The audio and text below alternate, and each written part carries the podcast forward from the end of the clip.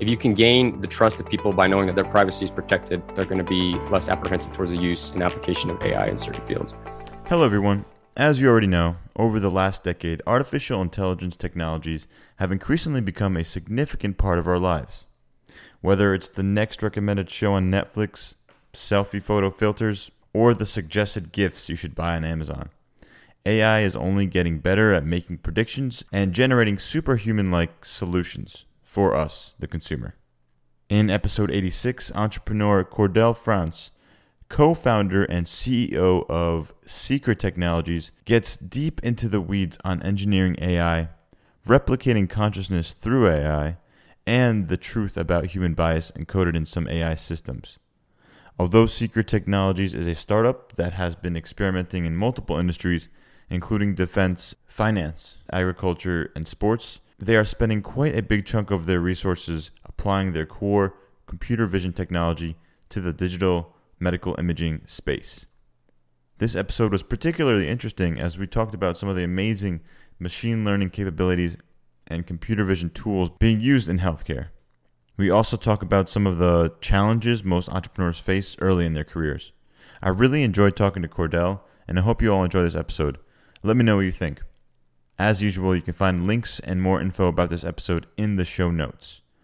Remember, the Health Unchained podcast is for informational and entertainment purposes only, and we are not providing any sort of legal, financial, or medical advice. Please do your own research and due diligence before making any important decisions related to these matters. Hi, I'm your host, Ray Dogan, and welcome to Health Unchained. On this show, I will be speaking with healthcare entrepreneurs, thought leaders, and executives who are using blockchain technologies to revolutionize healthcare. These innovators are building the distributed infrastructure and diverse communities required for a trusted, secure, and decentralized healthcare ecosystem. Enjoy the show. What is blockchain? Was ist Blockchain? blockchain? What is blockchain? The doctor will see you now. Welcome to Health Unchained. Today we speak with co founder and CEO of Seeker Technologies, Mr. Cordell France, who will share his experience building his AI startup, which seeks to solve some of the toughest industry challenges. Cordell, thank you so much for joining today. I'd like to start with you providing your background uh, and you know career and experience for the audience. Sure. Uh, Ray, thank you again for your time and for having me on the show. For my background, I so I was a, a mathematics and physics undergrad. I did my bachelor's degree, dual majored in, in mathematics and uh, more specifically uh, or applied statistics in physics, and then took some computer science courses along the way. Went to a graduate program specifically for artificial intelligence and acquired you know additional uh, computer science with that in that regard. And uh, went into industry working for a few defense com- companies, specifically in the field of autonomous systems, and had uh, had some access and experience to various levels of computer vision in, in that regard. And uh, learned a lot in, in, those industries worked for a couple different companies uh, acquiring different levels of experience along the way. I actually worked as a mechanical engineer for my first uh, few years uh, and then kind of merged over into systems and software engineering, uh, and that which kind of is interesting because it kind of gives you an, a different look uh, as far as AI goes and and everything. You know, being able to apply physics to it and uh, to a software standpoint with that mechanical engineering background. Anyway, yeah, continued down the software route um, for for the last few years, and um, ended up leaving uh, just a few years ago to start Seeker, and it's been uh, incredibly successful ever since. That's pretty cool. Yeah, I know you spent some time at Raytheon, which is a large defense um, organization, as an airframe yep. engineer, which is pretty interesting. So you probably know a lot about how you know these autonomous drones are working. You know, uh, during war times and even just for surveillance. So um, I have a lot of questions about surveillance, but we'll we'll stick to the healthcare conversation for this conversation. Um, but unless you have anything interesting to share about that perspective. Um, uh, there's not a lot of there's not a whole lot I can talk about uh, in the realms of, of my work there, just because uh, some of it was uh, classified. But uh, a lot of my work revolved around sensors and uh, simulation, so it had a primarily software aspect to it. But uh, you're basically providing simulations of you know maybe flight trajectories or different you know sensor components and, and, kind of integration with with all of that, and you know a host of other things that uh, probably can't talk about. But um, it, sure. yeah, as far as surveillance goes, there's probably not a whole lot I can say in regards to uh, defense on that. No problem. Uh, I'm sure it's it's top secret, so that's okay. um, but I I find your interest in AI really fascinating. I'm very much into, you know, high level understanding AI and how it impacts human beings and society and the way we work, the way we play, and all these things. And maybe what we could do is just kind of tell the audience like what is computer vision actually what does that even mean people hear hear that and some people just think you know a camera some ai or something like that but what is it really trying to do while using you know machine learning ai yeah, so uh, fundamentally, computer vision is uh, it's it's pattern recognition on steroids. So you're you're finding objects in an image, making sense of what's going on in that image, and it's really a series of images through camera footage, um, and really trying to give uh, an onboard computer situational awareness about uh, about a task it's trying to complete. Um, so in the event of self-driving cars, computer vision is looking for line mark or lane markings on the road looking for other cars um, and and doing object detection for various different things to for um, obstacle avoidance. And so the it's it's primarily um, I, I, I like to just say it's situational awareness uh, for computer visual situational awareness rather. Got it. That's interesting. Um, and let's hear about Seeker Technologies a little bit, uh, and then we could talk about AI and some other things a little uh, in between during the conversation. But Seeker Technologies. So what is it and why did you start it? So, Seeker Technologies is an artificial intelligence startup, and what we're trying to do is uh, democratize AI into some industries that aren't really receiving a lot of artificial intelligence investment. Specifically, what I mean by that, uh, so self-driving cars are receiving a significant amount of research and capital in order to catapult companies into trying to manifest self-driving, um, and so there's a lot of focus and a lot of effort and a lot of talent in that realm. Some aspects of medicine even have a lot of investment, where others, whereas others don't.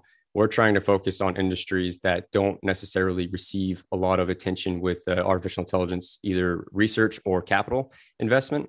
Um, so areas such as agriculture, some areas of manufacturing, um, healthcare, more specifically, the areas of healthcare that we're focusing on are uh, areas such as neuropsychology, um, and some just some of these industries that really have an, an incredible potential to uh, be propelled by the advancements in artificial intelligence and have a lot to gain, but don't necessarily have the talent or capital to, to, to kind of manifest that. So that's kind of, we're trying to kind of spread the wealth to everyone else. I see. So was this kind of like, you know, your idea, your manifestation, or was it, uh, was there a reason or something that triggered you and your partners to, to pursue this? Yeah, so um, I've been working on a, a, computer vision software platform since uh, my early days in college, and I'd, I'd, I'd, been working on it for a few years, and it got to the point where it was actually quite capable. And um, my ultimate career path was always going to be AI. My ultimate goal was always to, you know, be a, a contributor in the artificial intelligence field. And um, we, uh, my co-founder and I, became a little frustrated. We both came from uh, the Department of Defense.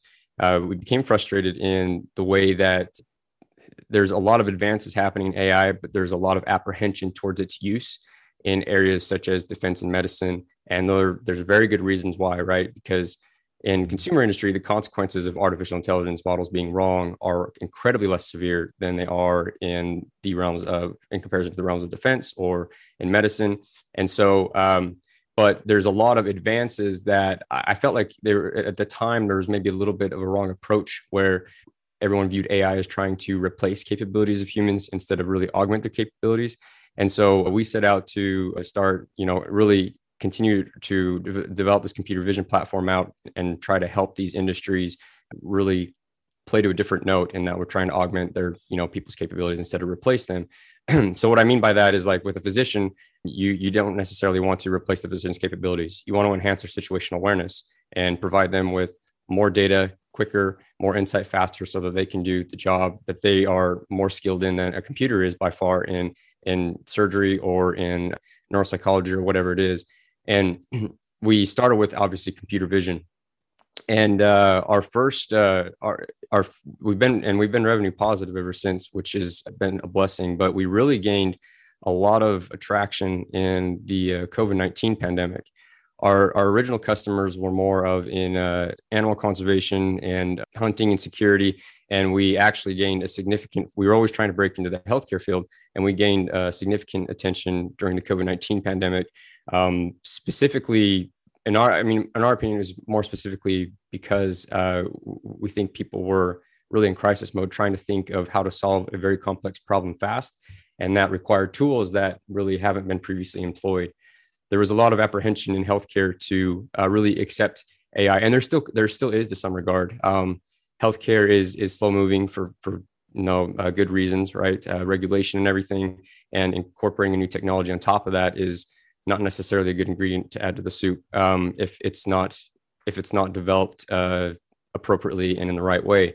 And so um, uh, anyway, we we got uh, our, the, our, our, initial product that we developed in healthcare was to screen uh, X-rays and determine whether or not an X, chest X-ray had COVID-19, pneumonia, and about six other conditions within uh, a chest X-ray. And uh, we actually turned out it turned out to be a very su- successful product. We actually uh, contributed it. We, we, donated it fully. We didn't make any money on it, and that was by design. We really just wanted to help the cause.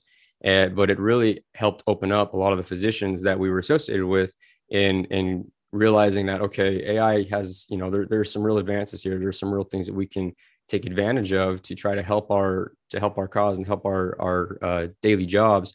And um, it from then it just kind of moved into more work and more work and more work. And we have uh, you know a, built a, a, a, training platform that has gotten a lot more work uh, in, in different aspects of healthcare ever since. So it originally started with really just trying to um, again focus on AI development within those fields that aren't really weren't really receiving a significant amount of attention. Got it. And can we talk a little bit more about that study or that uh, publication you had uh, regarding medical imaging? So, sure. where was the data set data set coming from? Was it from donators, or did you get them online? So some of the data came from uh, data from data sets online, and then we also went out and augmented that with our own data sets. So we actually partnered with an X-ray technician lab, really is what it was, and uh, made an agreement with them, and they actually provided us with some de-identified chest X-rays that were confirmed by technicians on whether or not uh, they had certain conditions. And so we, the reason we did that is because obviously there was a massive amount of data online that we could really gain uh, a foothold with our model and train it pretty fast. But we didn't I, I, don't necessarily like to take the data sets online as you know ground as 100% validity of what they really say they are. You have to really do your own implementation of quality control on top of that. And so uh, we really went and, and and and got our own data acquired our own data set to uh, that we knew was of good fidelity and of the of the resolution everything we needed. Um, consolidated the two and then really uh, built a machine learning model on top of that what was pretty and, and along the way uh, we learned a lot about you know HIPAA compliancy and and all the privacy implications that come with that, which was a very big eye opener and actually something that uh, really stuck with me that we try to implement in all of our machine learning applications, whether it's in healthcare or not, just because it seems like if you can uh, if you can gain the trust of people by knowing that their privacy is protected, they're going to be less apprehensive towards the use and application of AI in certain fields but yeah, yeah, it's it's essentially it's essentially uh, the product we developed is an app, and it imports it has the ability to import or capture an image of a chest X-ray, and then screen for biomarkers that or markers that indicate whether or not uh, COVID nineteen is present, pneumonia is present, emphysema, different things, and uh, provide a report to the physician that they can either triage up to make uh, so it's meant as a screening tool, not as a to replace the radiologist, right? But it's it's meant to give them more information, triage, you know, higher higher probability of COVID cases at the top, so that these folks can get attention faster. And in, in that regard, it's not making the final decision in that decision chain. But uh, it's available in the App Store. Uh, you know, for proof that it, it was built is under COVID AI, and uh, it's it's it was really What's the name of the app. COVID AI. COVID AI. Okay. Yeah. Um, and it was, uh, yeah, it, the, the, architecture behind that, and that we delineated it in that paper uh, a, a, little bit, but it's uh, was something different than what we've done before, and, and pretty eye opening. Uh, the kind of some of the parallels that it had with the way the human brain works in some regards. So um, it was it was really an incredible uh, incredible process, and really grateful for it. That's interesting. I, I kind of want to understand what you mean by how the brain works. Is this where the neuropsychology part of this comes in? Um, kind of, uh, but yes, partially. But uh, what I specifically mean by this is um, typically when you have a machine learning model, it's uh, it's an or a neural network, right? That cloud does pattern recognition. It's one. It's basically one model, um, and it's looking for like if, if I if I were to use a neural network to classify a car within an image, you're basically feeding it the whole image, right? And then there's there's a parking lot behind it, or there's roads, or there's trees, and it's got a it's it's got to be smart enough to sift through that and say, okay, where's the car, and is it a red car or is it a blue car, kind of a thing, and that's pretty hard to just send a straight a neural network just that image. So if you can go a layer deeper, and, and the way the mind works is it like if I'm trying to find my car in a parking lot, my red car, uh, it's it's going to first make sure I'm looking at a parking lot, make sure I'm looking at a group of cars, and then it's going to make sure it's going to try to find my car within that group of cars, and then it's going to confirm that it's red and the license plate, etc. So it's really doing this hierarchical logic structure of pattern recognition. It's not just saying find the red car within whatever I see. It's your mind knows how to descend the hierarchy. And we took that same principle within the uh, machine learning model, and that um, so if you in, in, capturing chest X-rays, so if you import or if you take an image of the chest X-ray, right, there's a lot of things that are on the X-ray, such as there might be optical glares or there might be text, right, for what uh, for whatever you know whatever is is on the chest X-ray, but we have to filter all that out. So we basically segregate all that out and say, okay, find just the important part of the X-ray. Okay, we found the X-ray. Now segregate the lungs. Find the two lungs and look at just those lungs and and you know delineate the sternum and everything and so and then once you find the lungs find the lower ventricle find the upper ventricles etc so you're basically doing object detection in this hierarchical fashion um, but you're using smaller models so instead of having this one giant model that just does pattern recognition on a single image you have a series of smaller models that break down the logic structure and it it worked really really well i was i was really it was a big learning moment i was blown away that's amazing. It sounds really interesting. So I know that in some at some level you're also using blockchain technology or plan to use blockchain technology to incorporate uh, some increased level of security or transparency um, with your models. Can you explain a little bit about that? But first, actually, when did you hear about blockchain for the first time? curious how what your story is there. So I first heard about blockchain in uh, probably 2012, 2013, and um, I, I didn't dig, I didn't read my the first white paper on it till 2015, and um, I've I've always paid attention to it, and um, you know I, I, built my own uh, ERC20 Ethereum token to try to kind of like make more sense of, of how everything works, and I've always been really fascinated by it. But I originally only thought of blockchain technology as currency, as, as monetary financial currency, but it's you know much more than that. So what uh, we're trying to do with Seeker and, and, kind of the intersect with that in healthcare is uh, we're trying to actually use blockchain to provide uh, like a snapshot of a, of a, machine learning model. So our models uh, they learn over time. So the model you have now is not the same model that you had five minutes ago, and it's not the same model you had in ten minutes. So if you have in order to implement proper quality control you basically have to have these blockchain transactions right so at least that's our intent so you can go back and say, okay, well, at this transaction, we we start to see some a bit of chaos and a bit of uh, higher variance in the in the classifications this model is receiving. You know, let's try to revert it back. But at the same time, you have to be sensitive of what the neural network is learning or what the machine learning model is learning and the, the information those neurons contain. So you can't necessarily just rely on software commits, right? You really need a really encrypted, secure platform, and blockchain is a huge vehicle for that. And so that's that's the route that we are pursuing right now and trying to really provide another layer of security um, with uh, our models and with our customers, uh, but also leverage the incredible potential blockchain has outside of finance. So that's pretty interesting. And I'm thinking about, you know, like you mentioned, the model might be different five minutes from now. Is it really changing every like minute or five minutes? Is that is that timing uh, determined by you? Is it determined by your customer? And then uh, who is the person or the team that's deciding when to incorporate the new data let's say there's a set of data in the last five minutes that was super high variance uh, how is what is the governance around either permitting that new data to enter the model or rejecting that data because there's some sort of like weird thing happening in the world and it didn't make sense like it shouldn't be in the model. We don't want to ruin the model yeah. Does that make sense?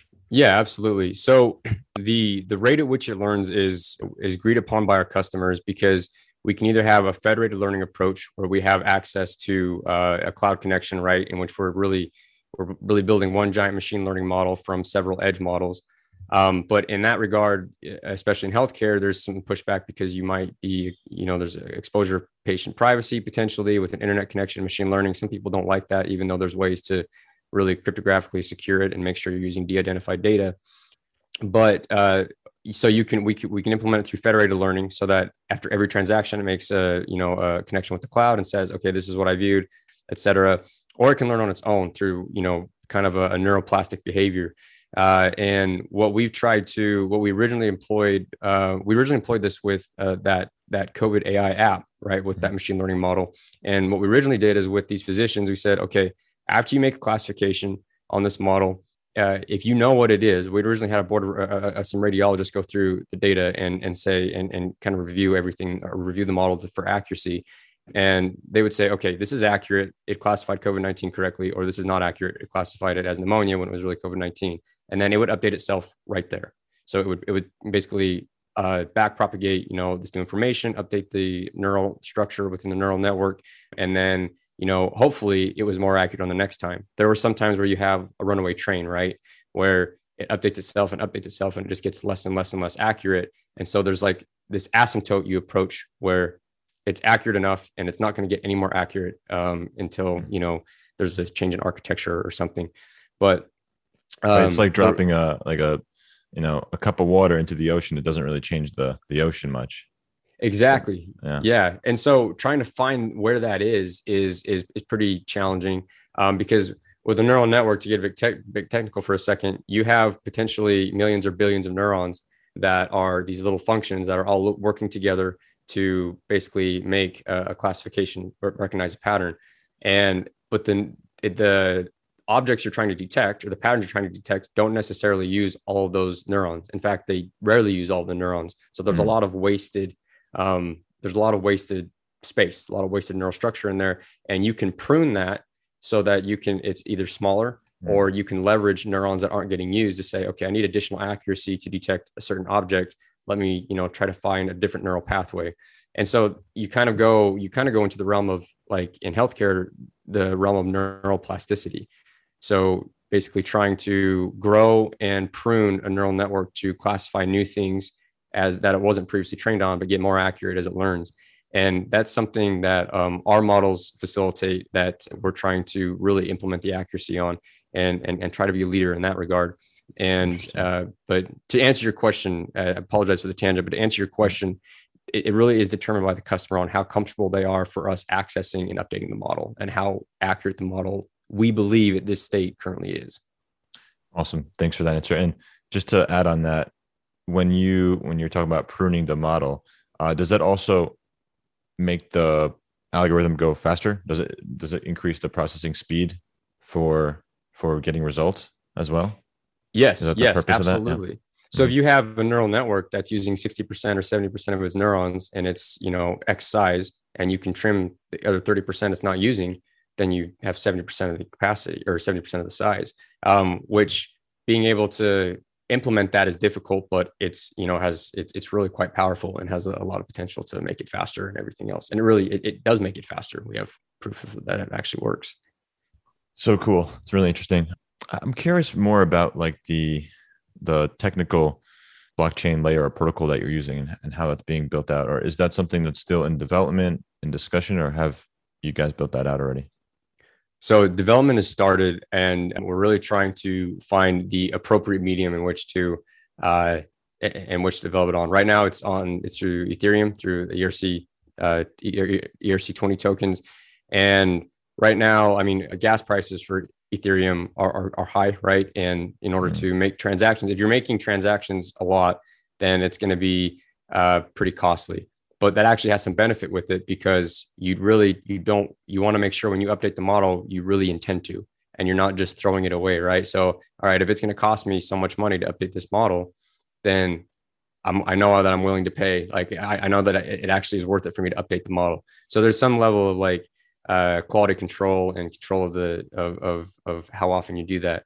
We looked at building our own uh, cryptocurrency uh, in order to kind of facilitate this, something that maybe is a little simpler that uh, kind of can facilitate the same structure. But uh, we're we're not quite there yet. Uh, we're really just trying to prove everything out through this through ERC20 tokens, um, and it's I mean it's worked well so far. But as far as the what the terminal currency will be, I'm not quite sure yet. Are you optimistic about the you know recent upgrades with Ethereum and what's happening uh, with ETH 2.0? Yes, very optimistic, and that and if that you know if a lot of the promises that they uh, you know if, if they fulfill a lot of those promises, then that actually might be what we stay with. You know. Right, and uh, gas costs will go down significantly. You could scale it, have a lot more transactions. Um, Absolutely. So I do know that you also are you have a seeker coin. You know, I think that's what you're referring to right now. Mm-hmm. Um, can you explain exactly what utility that has and why you need it? Sure. So Seeker Coin uh, was uh, it's originally intended to uh, we originally tokenize part of the equity of our company, right? In order to uh, basically uh, I, I, obviously to raise company. money. Yeah. Yes, for equity of, of Seeker, right? So mm-hmm. obviously to raise money and also to um, kind of uh, pave some of the way for the infrastructure that we needed in order to uh, actually build the, uh, the, the healthcare neural network quality control aspect of it. Um, so that's essentially what it is right now.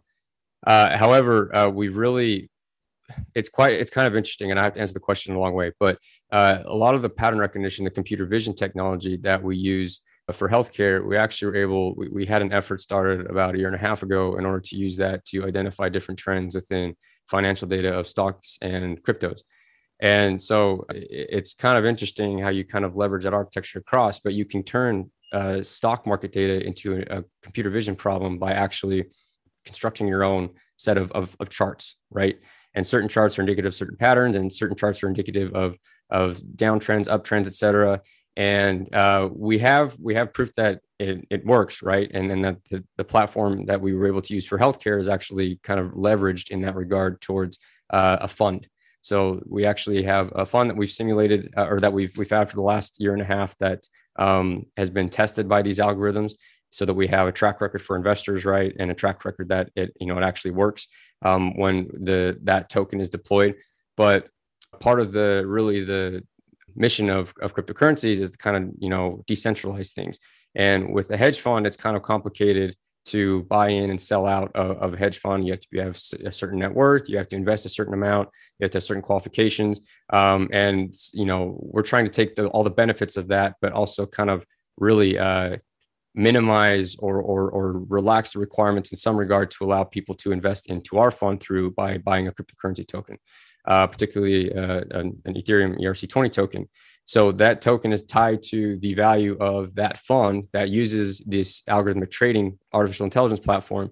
And we're, we're, intending to make it so you can buy in and sell out, you know, much more frequently and much easier than you can uh, with the typical hedge fund.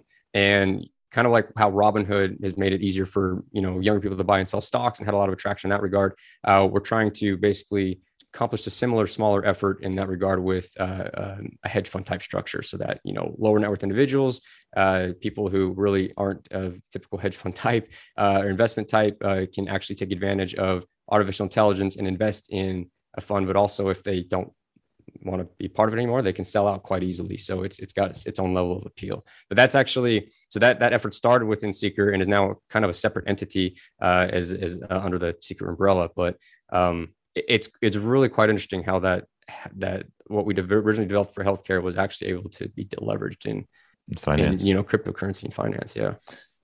Yeah, and you mentioned you're, you know, working in different verticals, uh, healthcare, defense, sports. I think I don't know if you mentioned it, but it's on your website and agriculture. Um, out of like all the different verticals you're you've looked at, played around with, what would you say at this point is like the the breakdown? Like ten percent, fifty percent? What's the breakdown in terms of time being spent in those categories right now?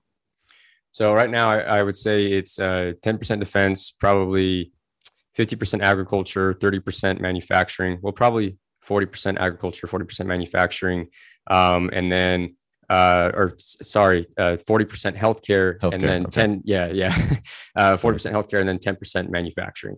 Um, so uh, yeah, it's uh, we we we've done some defense work, but we we want to be really careful about what we do in that regard because there's a bad way to go about it and there's a good way, right? And so we're trying. I don't know how much longer that's going to continue, but uh, if we can kind of influence the ethics in that regard and the way AI is used in defense, that would be good. But uh, it really depends on on the contracts we could get and what you know can happen. Yeah, I mean, you bring up ethics. It's a really good point, not just in defense but also in healthcare. I think the idea behind blockchain is to start to have these really interesting bioethics conversations or like morality conversations around um, you know what humans are meant to do or control or, or not control so um, any any thoughts on that or any experience you've had that kind of changed you as a person or surprised you while working with different uh, you know clients or, or individuals yeah, so there, there's there's quite a few, um, and I, I love this topic uh, just because it's it's an important one. There, uh, there's quite a few papers out there um, that kind of illustrate how uh, machine engineers really influence the model, right? And they import their own level of bias, right, and their own mm-hmm. level of of, of of variance in that regard. Um, especially if you acquire a data set, right? And it's really maybe the model isn't biased, but the data set is particularly biased. So if you have a very biased data set, but you have a very unbiased model, you still have a biased model. And uh, it's important that the quality control of those data sets are, are very, very, very well maintained. Um, you know, it's become very easy to download things online and build, you know, a pretty high tech AI product um, with open source data. But it's hard to go through 100,000 images and say, okay, this is really a black car. This is really a blue car. This is really a green truck. This is really, you know. Isn't that what the, the captchas are about? Isn't that what we do when we, uh, we, uh, prove our humanity uh, by filling out those captchas exactly yeah exactly and it's uh it's it's really monotonous to do that and no one wants to go through and do that for uh you know a hundred thousand you know millions of images uh, and even if they did they could still have their own bias on it right? Okay well it's gray but our only option it's a gray pickup is it our only options are blue and black you know? It's so how do you how do you go and i'm using kind of a, a rudimentary example but uh, the, the principle applies to really any type of data uh, and it, it's really important that we find a way to quality control that data so that we can you know help relieve bias within artificial intelligence models. Um, there's uh, if anyone uh, I don't know if you watched the Coded Bias on Netflix. I didn't actually. I saw, I'm going to put that on my list. Thank you. I watched yeah. the Social Network um, documentary about on Netflix, but not that one. Uh, uh, yeah, I, I, would encourage you to take a look at it. It's it's really quite interesting, and I think you'll love it. But it really, in a nutshell, it really goes into explain how uh, a lot of these artificial intelligence models um, are having significant impacts on people's lives because they were trained with biased data. So they're wrongly convicting criminals or they're wrongly approving certain credit scores uh, or certain people for for for credit uh, and and they're wrong. And it was because they drilled down to it the, the, you know, fundamental reason on why that is and it came down to bias in the data set. And so it's when you release something such as like facial recognition or an ai model that uh, can be used to approve people for loans and things like that um, those those are pretty important things right? And if they're wrong they can they can really dramatically affect people's lives. So it's very important to make sure that that data is very properly controlled um, and and you know there's no level of, of bias. So a couple reasons to help rectify that is uh, at least the Seeker we do is we try to uh, we try to have several different angles at the data set right? So if we download data set online like we have uh, you know statistical sampling in which we have people that aren't engineers and engineers and people who you know really are outside of the domain but also domain experts come in to provide different levels of of um, insight onto you know how well the data set is constructed and then we revise and redline accordingly. Um, i think it's also very important that if you're developing an application uh, within an artificial intelligence application it's important that you uh, incorporate the appropriate level of domain expertise. So like uh, for Seeker, we could have downloaded all this these uh, chest X-rays online and probably built a, a, a, artificial intelligence application that classifies patterns in chest X-rays without ever talking to a healthcare professional. That would have been very bad, because yeah. we're we're engineers, right? We're not uh, we're not healthcare professionals. We have not gone to school for this amount of time. We don't, or for such a you know amount of time that these uh, physicians have. We don't have the level of knowledge that they have. So it's important to bring these people in to uh, really oversee how you're building these models and how your data sets uh, being accumulated in order to try to relieve bias. That makes a lot of sense, and I think that's something any startup in the healthcare space should uh, really be focused on: is talking to providers, patients, um, people that are actually working in the healthcare system to get their perspective. Super important. Uh, yeah, we Absolutely. talked a little bit about Seeker Coin. I'm kind of curious now. So, Um, does that mean so you're tokenizing equity? Is that in progress? And how are you developing your community? Like, what are you doing to build your community? Where are they? You know, are they on Slack? Are they on Reddit? What's the yeah? So uh, the yeah the, the effort is in progress. Um, we we we set forth two efforts, right? One is to uh, to tokenize the equity, and the other one was tokenize um, that fund. And so we we initially started with the fund, um, and that's you know that took a little longer than expected, but uh, just because we weren't really prepared for some of the regulatory uh, yeah, nuances sure. we had to go through. yeah. Uh, so uh, uh, the to- the equities next, and um, that really it's the the effort started, and we're really trying to build that community up as we speak. So um, we do have a Reddit forum. Uh, we've got uh, an email list that uh, you know we're trying to reach out with. We've got a marketing plans through a few investors that we plan to reach out to and kind of employ it's not going to be a big raise just because um, you know Seeker is profitable as it is but uh, it is going to be so we don't have a, like uh, you know a significant as significant of a marketing campaign as like a full up crypto token that was listed on coinbase might have but uh, it is you know it's kind of the, the stepping stone that we want to have in order to kind of manifest the the fund token and then also the uh, the uh, neural network blockchain token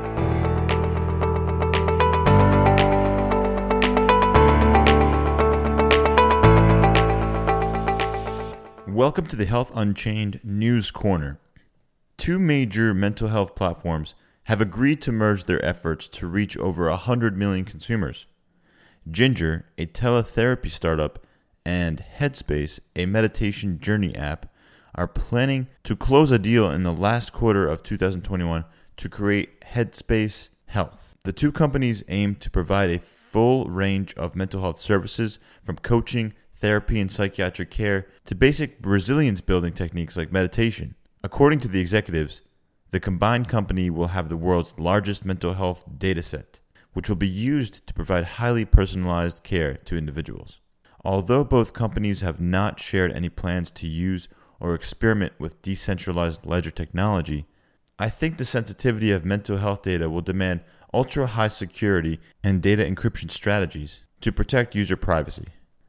As the COVID 19 pandemic has shown, mental health disorders like depression and anxiety are serious conditions that are so often not addressed. Mental health services are disparate in many parts of the world.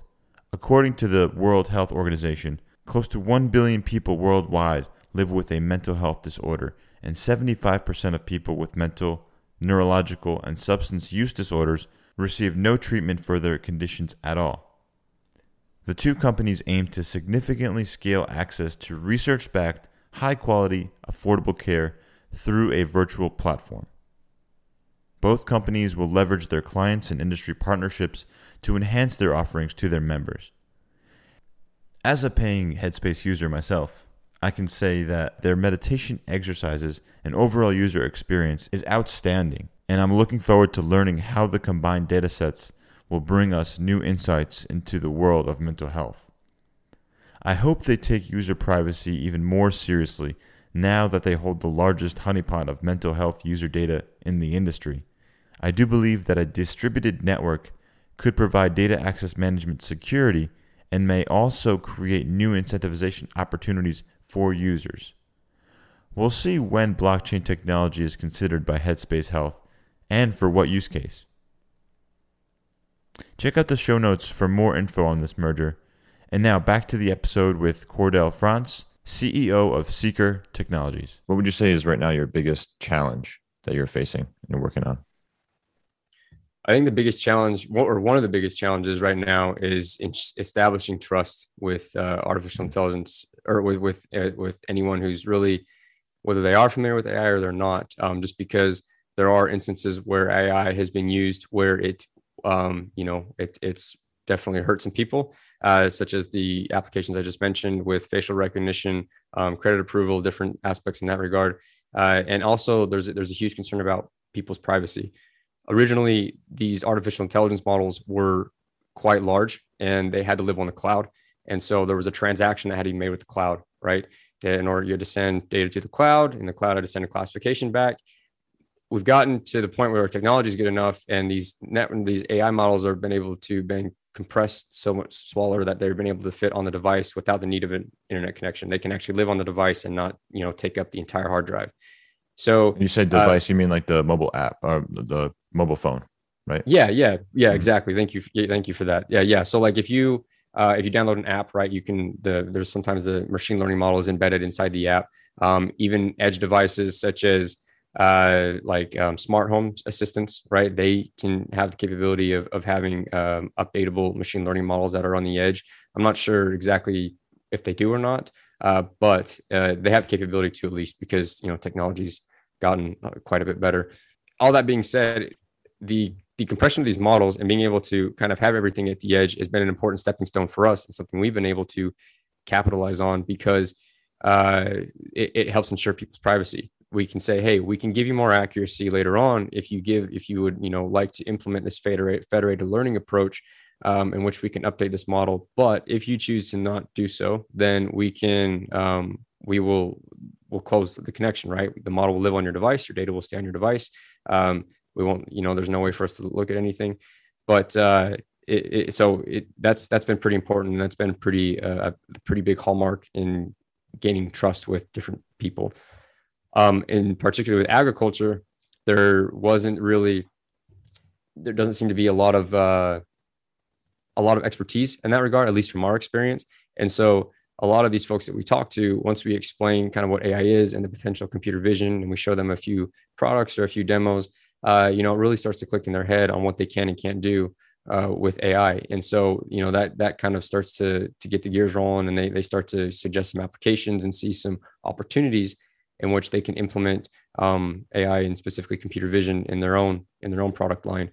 So, I guess the the long and the short of what I'm saying is, I think making sure that people understand what AI is, what we can do, and what we shouldn't do, uh, and and and making sure that they understand like really the the extent of the application you know that that we're building is is pretty important because some people when they hear AI they think Terminator or they think iRobot and it's like well no we're quite a long ways away from that. So we will have to make sure that these folks understand. Yeah no and I think the the specific use case you mentioned with you know medical imaging and pattern recognition that seems to be a very palatable understandable kind of use case. Um, especially if you compare it to like taking unstructured data from EMRs or genetic genetic information from, from people. Um, right. That's a little bit more complicated, requires a lot more work, and I'm sure that people are working on it. It's just more complex, and there's probably a lot more bias in there as well. Who knows?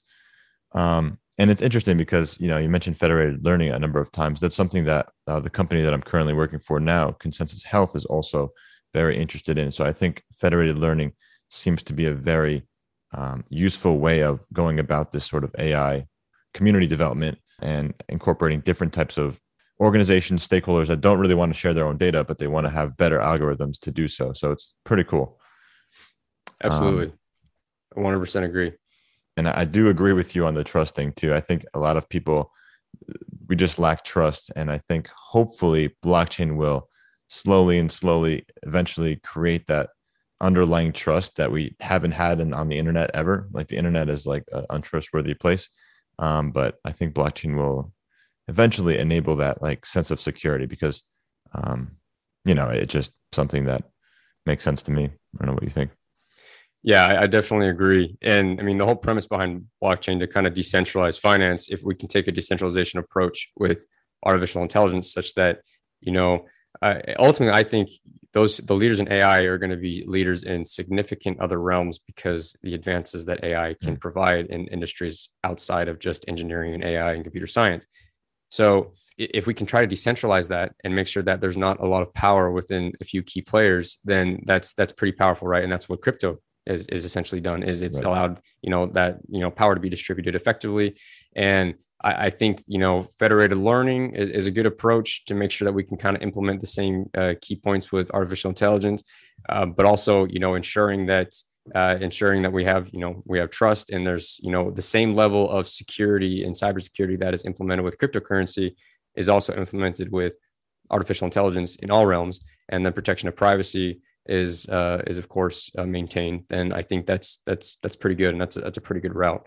Um, if yeah, if Google and Apple and Amazon have control of you know no matter how good their intentions are, if they all have control over artificial intelligence models and these massive data sets, it that that's not good.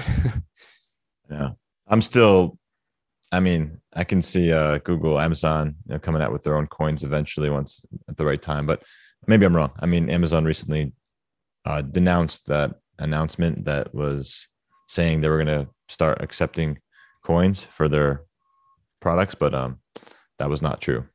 So interesting. Oh, really? I didn't actually. I didn't hear that. That's interesting. So yeah, I think it was last week or something. There was some news journal or something that said Amazon will start accepting Bitcoin at the end of 2021 or something. It turns out that was a false announcement. Uh, I don't know who oh. came up with that, but it shot up the price of Bitcoin from like I don't know thirty two thousand to like thirty eight thousand or something like that. I'm estimating here, uh, but know, it went up pretty significantly. I, not just because of that news, but I think that was part of it, right? Yeah, that's. Uh, I noticed that the you know the price of of a lot of cryptos that I'm watching uh, went up over the last week, and I was wondering what the enabler was, or one of the enablers were at least, and that's that's that's interesting. That makes a lot of sense. Wow. When it goes to show you that this is still a really nascent, early uh, space we're in, things can change really quickly. It's still very volatile, very risky. So anyone listening, you know, again, this is not financial advice or anything like that. Um, but it's still very interesting, I think, to think about. And over time, the expectation is that the networks will become more and more distributed, uh, leading to more and more stable prices, leading to potentially uh, useful currency. Absolutely. Yeah. I'm, um, I'm excited for the, the future of it and, and kind of the route everything will take especially with more and more players getting in. Yeah, yeah. Uh, if you think about just the last five years, there's been so much progress. Um, but I want to talk to you about a goal that you have that I saw on your profile, which is you want to replicate consciousness through AI. And I've heard this like a number of times from other people as well. And I think it's really a fascinating idea. Um, it's hard to think about because we really don't know what that will mean. Like, will we be able to feel uh, emotions and you know, what does how do we see things? It's really an interesting thing. So, wondering what your thoughts are on that.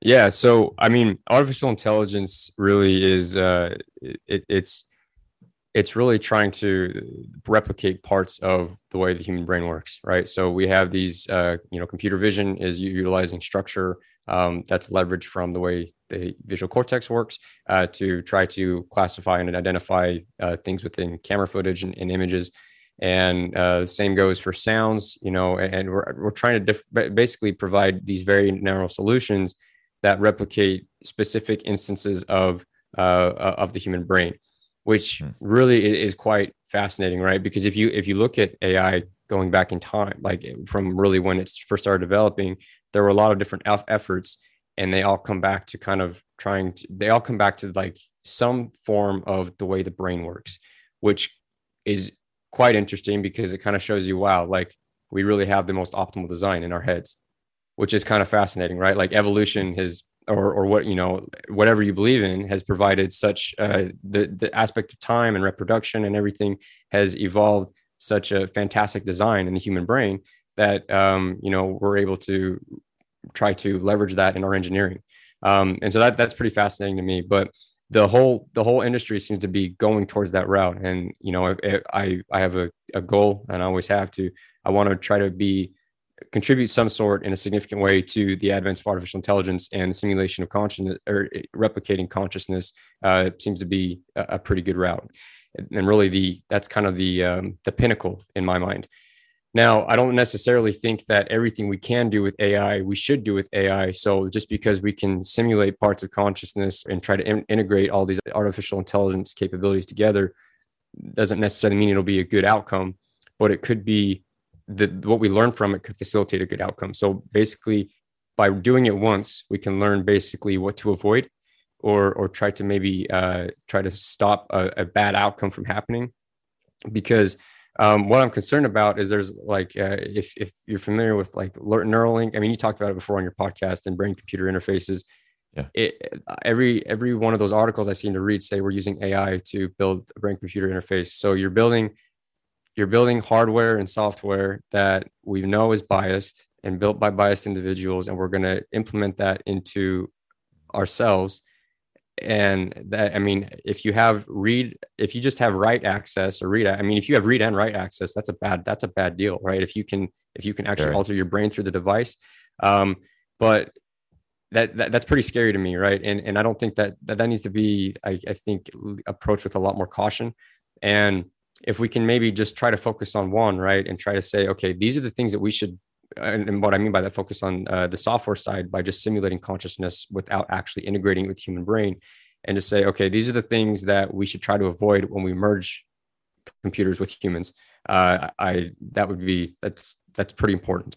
Um, I think there's a lot of advances to it as well because uh, we have actually a research paper we're working on right now on neuroplasticity, and I've uh, my colleagues and I have learned quite a bit with the way the brain works and the way it evolves and, and, and changes itself throughout time, and really the hardware changes, like the way your the neurons actually change um, with response to you know adversity and stress and everything. It's been very eye opening, um, and I'm in no sense have any expertise in neuroscience, so I, I appreciate those folks that uh, you know have gone down that path and are teaching me. But um, it it really by being able to simulate something, we can try to understand more about it and try to hopefully cure uh, and and know a lot more about these diseases that we are having hard time gaining ground on. So like. Mm-hmm. Um, in engineering, if you want to see if something works, you simulate scenarios, right? So if you want to simulate, uh, you know, you want to try to see if a, a you know our financial algorithm works then you go and you back test it on you know several years of past data and you simulate it's wor- it working um, if we want to simulate different you know levels of of of uh, now we even have like protein folding like uh, algorithms too that are really really advanced like deepmind is has yes. been um you know they published a really important paper i think on how their ai is able to simulate how you know multiple proteins interact with each other and fold and it's really important for you know all bio pharma companies and even just understanding the human body biology it's really important. Yes absolutely. And there's there's two aspects to that right? Because one of them is taking the aspect of or one aspect is saying okay we're trying to learn about how these things work so that we can try to cure the faults within our own body and try to advance uh, you know mm-hmm. medicine and healthcare in that regard. And then another aspect of it is well you're trying to replicate something a human can do. Well you know and it depends on what school of thought you're in or really kind of uh, you know what side you're on but I'm, I'm kind of of the former where if we can try to replicate more accurately certain aspects of the brain then we can understand and try to, to cure a lot of these things wrong with it. I think we're a long way from uh, artificial general intelligence where we have something that you know really is iRobot, uh, and it has it can do you know it's got computer vision and it's got all these different uh, neural networks uh, fused together to provide actual legitimate intelligence, right? But it starts with the stepping stones, and if we can make sure that we are, uh, you know, it, we're relieving bias from models, and we're actually architecting the stepping stones and the parts of consciousness that will be used to actually replicate it, then you know the the sum of those parts will hopefully have those flaws removed as well. Can I ask you a question just popped into my head. Sure. Do you think uh, an AI with consciousness will be able to meditate? That is a good question. I don't expect like a definite answer, just an interesting thing to think about because that's something that, at least for me, has been an important part of my life and for a lot of people that I know as well. And it's increasingly become more part of the lexicon. People are more interested in meditation, yoga, you know, etc. And I think that we are starting to get to know ourselves more and more over time. I think it's really interesting to see how, you know, they talk about the singularity where we learn so much about ourselves and AI learns so much about us. We kind of like unite and form this one single entity. Um, that's why I'm just curious what you what your thoughts are on that. I yeah, I, that's that's interesting. I think well hopefully let's just assume that it can and and like we'll, we'll just we'll play the, the argument that it's possible and that it can do that then it's important that we really try to make sure that uh, that ability is incorporated within you know a conscious you know a conscious ai uh, you know and, and that we try to integrate that capability within it i was reading a paper the other day that said that if we have you know artificial intelligence robots or artificially generally intelligent robots that uh, it'll have to sleep. These robots will have to sleep. Anything mm. that we can do with consciousness will have to sleep because just like humans, when you when you lay down uh, and you go to you go to bed every night, your mind, your subconscious kicks on, and your conscious kind of turns off, and you kind of sift through all the events, and you basically your your your model of the world updates itself, um, and you learn from everything, and you recover. And they're saying a robot would have to do the same thing in order to try to uh, maintain unbiased models and, and and everything. So I didn't, I never, I've never hmm. thought about it that way, but it was kind of an interesting approach that are like, yeah, robots are going to have to sleep just like humans. So I don't, I don't know. What are your thoughts? I thought, that? I thought we're building robots so we don't have to deal with the weaknesses of humans, which is one being sleep. exactly right. Yeah, it was, uh, and that's the argument that I've heard, uh, or that like, yeah, that that is is typically posed. And so to see and to actually see a published paper on it, I was it was it was quite intriguing. But I, yeah, I don't know. I'd never thought about uh, I'd never thought about it that way. Hmm. It's kind of interesting. Very cool. Well, this has been really interesting. I have a few other like more personal questions that I usually ask my my guests. Uh, uh, well, first of all, before we do that, what's the roadmap for Seeker Technologies the next for the rest of the year and beyond that, high level? So the roadmap for us this year is to uh, officially manifest um, the our cryptocurrency projects, particularly in the tokenization of the equity and uh, you know formal release of the fund token. I don't think we're gonna we won't be I don't think we'll be to the status where we'll actually be able to release the uh, artificial intelligence uh, kind of uh, neural network token in that regard. But uh, we're making significant progress, and that's a significant development effort. Uh, we have some research efforts on neuroplasticity, as I just spoke about, on how we can kind of replicate the principles behind that with artificial intelligence. And we have uh, an experiment in everything that's uh, quite interesting in that regard that we that will be published this year. And then as far as just product development goes, um, outside of that and, and kind of revenue generation, um, we we plan to keep working with our clients in neuropsychology uh, and our clients in agriculture and manufacturing primarily to uh, you know in, in basically uh, they're all using this common computer vision platform um, and we're just basically adding more maturity uh, more fidelity more accuracy to that uh, and really trying to increase the capability of that and make it a, a bit a bigger more key player in uh, the ai space. Can you can you actually share the name of names of your clients? Is that okay? Would you be able to do that? Yeah yeah i can i can share a few. So uh, vista outdoors is one um, bushnell is another one dallas neuropsychology uh, is another firm um, is the specific uh, neuropsychology firm we're working with, uh, and we actually have ex- exclusivity with them, uh, which is why we haven't branched out. But they have a few different firms, really smart group of people, um, and they've uh, they've taught me a lot. but hmm. uh, um, other clients uh, involve there's some agricultural companies that we have that are a bit smaller, um, and then some manufacturing companies that we're, we're working with as well. Cool. That are a bit smaller. Thanks for that. Appreciate it. so if it's not too personal, what would you consider to be your biggest mistake? I think my biggest mistake uh, was probably probably not seeking uh, feedback earlier. So there's I think there's a lot of talk uh, with within startups that you have to be kind of you have to follow your own conviction and you have to be very bold in your vision and you have to be um, you know very disciplined in that. And I, I do agree with that in some regard, but I think it's very important to have a very honest feedback loop because there's there's a couple there were a couple instances where um, you know I, I, followed the the probably the the uh, stereotype of of being you know very hard charging in my vision, and if I would have just paused and and sought feedback, uh, I I think I would have we could have saved a lot of time a lot of effort, a lot of money, and I think that's very important because it keeps you you know grounded as an individual, but also grounds you uh, you know as as a company and makes sure that you're using you your investors' money appropriately, and just promotes um, you know a more positive outcome it's it's hard because you know nobody wants to have their ego hurt right? And nobody you know whether it's personal or what's the company right? Like i if it's if it's if it's happens to seeker then i take it happens to me right? Because i'm it's it, that's my basically my life. Mm-hmm. and you know that's it's hard to take criticism but the faster you can reconcile the negative feedback the faster you can have a product that is much more ad, uh, adverse and much more um, you know, much more accurate and just a better product in general.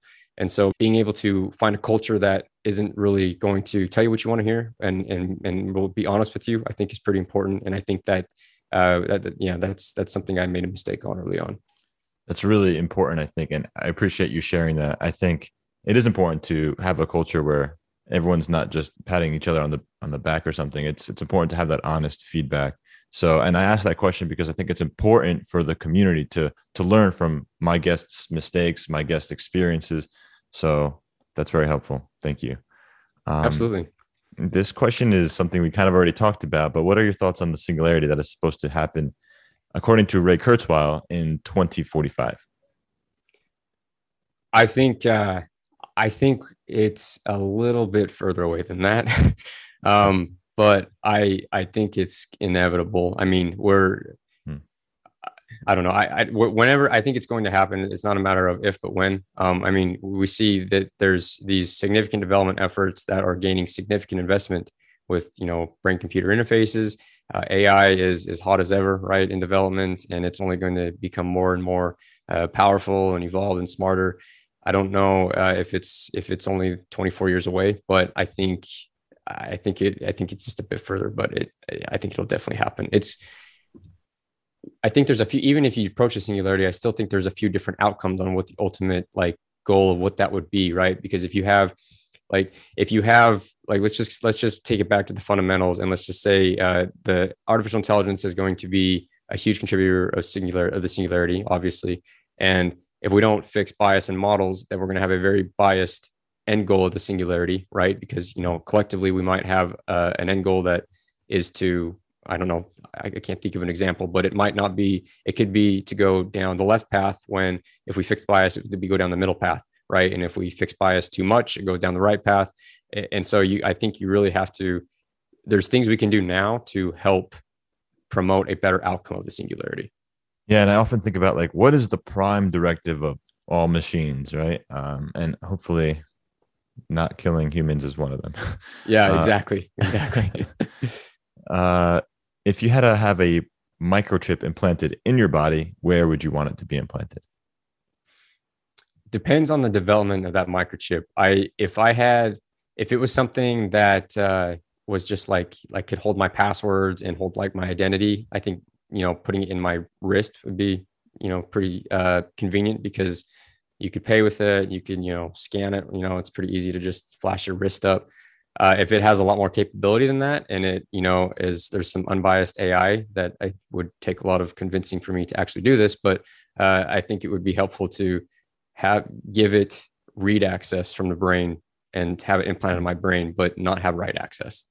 Yeah, that, that's pretty interesting. Uh, I think like like you mentioned, having it on your wrist to go buy something makes sense, but I think you would need like a secondary security step there too, like maybe facial recognition or something that's that's in the device itself, um, not on Absolutely. the cloud or some somehow blockchain encrypted or something. Yeah, that, yeah, I agree. That could actually be a that could actually be a, a pretty interesting field. Uh, yeah. neuro, I mean, what do you think about neurosecurity? Mm-hmm. Like, if we have mm. if we have uh, brain computer interfaces moving forward, not if but when, right? like your thoughts, we're trying to make sense of your thoughts, right? Neurosecurity is going to be a pretty big deal, and that makes sure people can't read your thoughts. You may you got to make sure that you're updated on the the most recent neurosecurity software update, right? Like that's going to become a thing it's scary because if if it's you know someone can hack your brain they can hear all your thoughts actually there was a movie i watched recently about this it was a uh, it was like on an airplane i watched it it was called noise yeah and i think it was like on a different planet and basically it was weird because only the men were able to hear all the other sorry no only the men men's thoughts were out loud so all the men's thoughts were out loud but the women's thoughts were kept quiet so it was really a interesting movie. Wow. It's yeah. called Noise? It's called Noise. I think it was called All right, Noise. I'm gonna go, I'm gonna go watch it. That's interesting. Yeah. I, I bet neurosecurity will become uh like something you can major in college later, like in a few years, probably. Those probably those will true. be some pretty highly paid individuals. yeah, I could see that. Uh, last question here that I have, and then we can like wrap up is what's your favorite book or a book that's influenced you?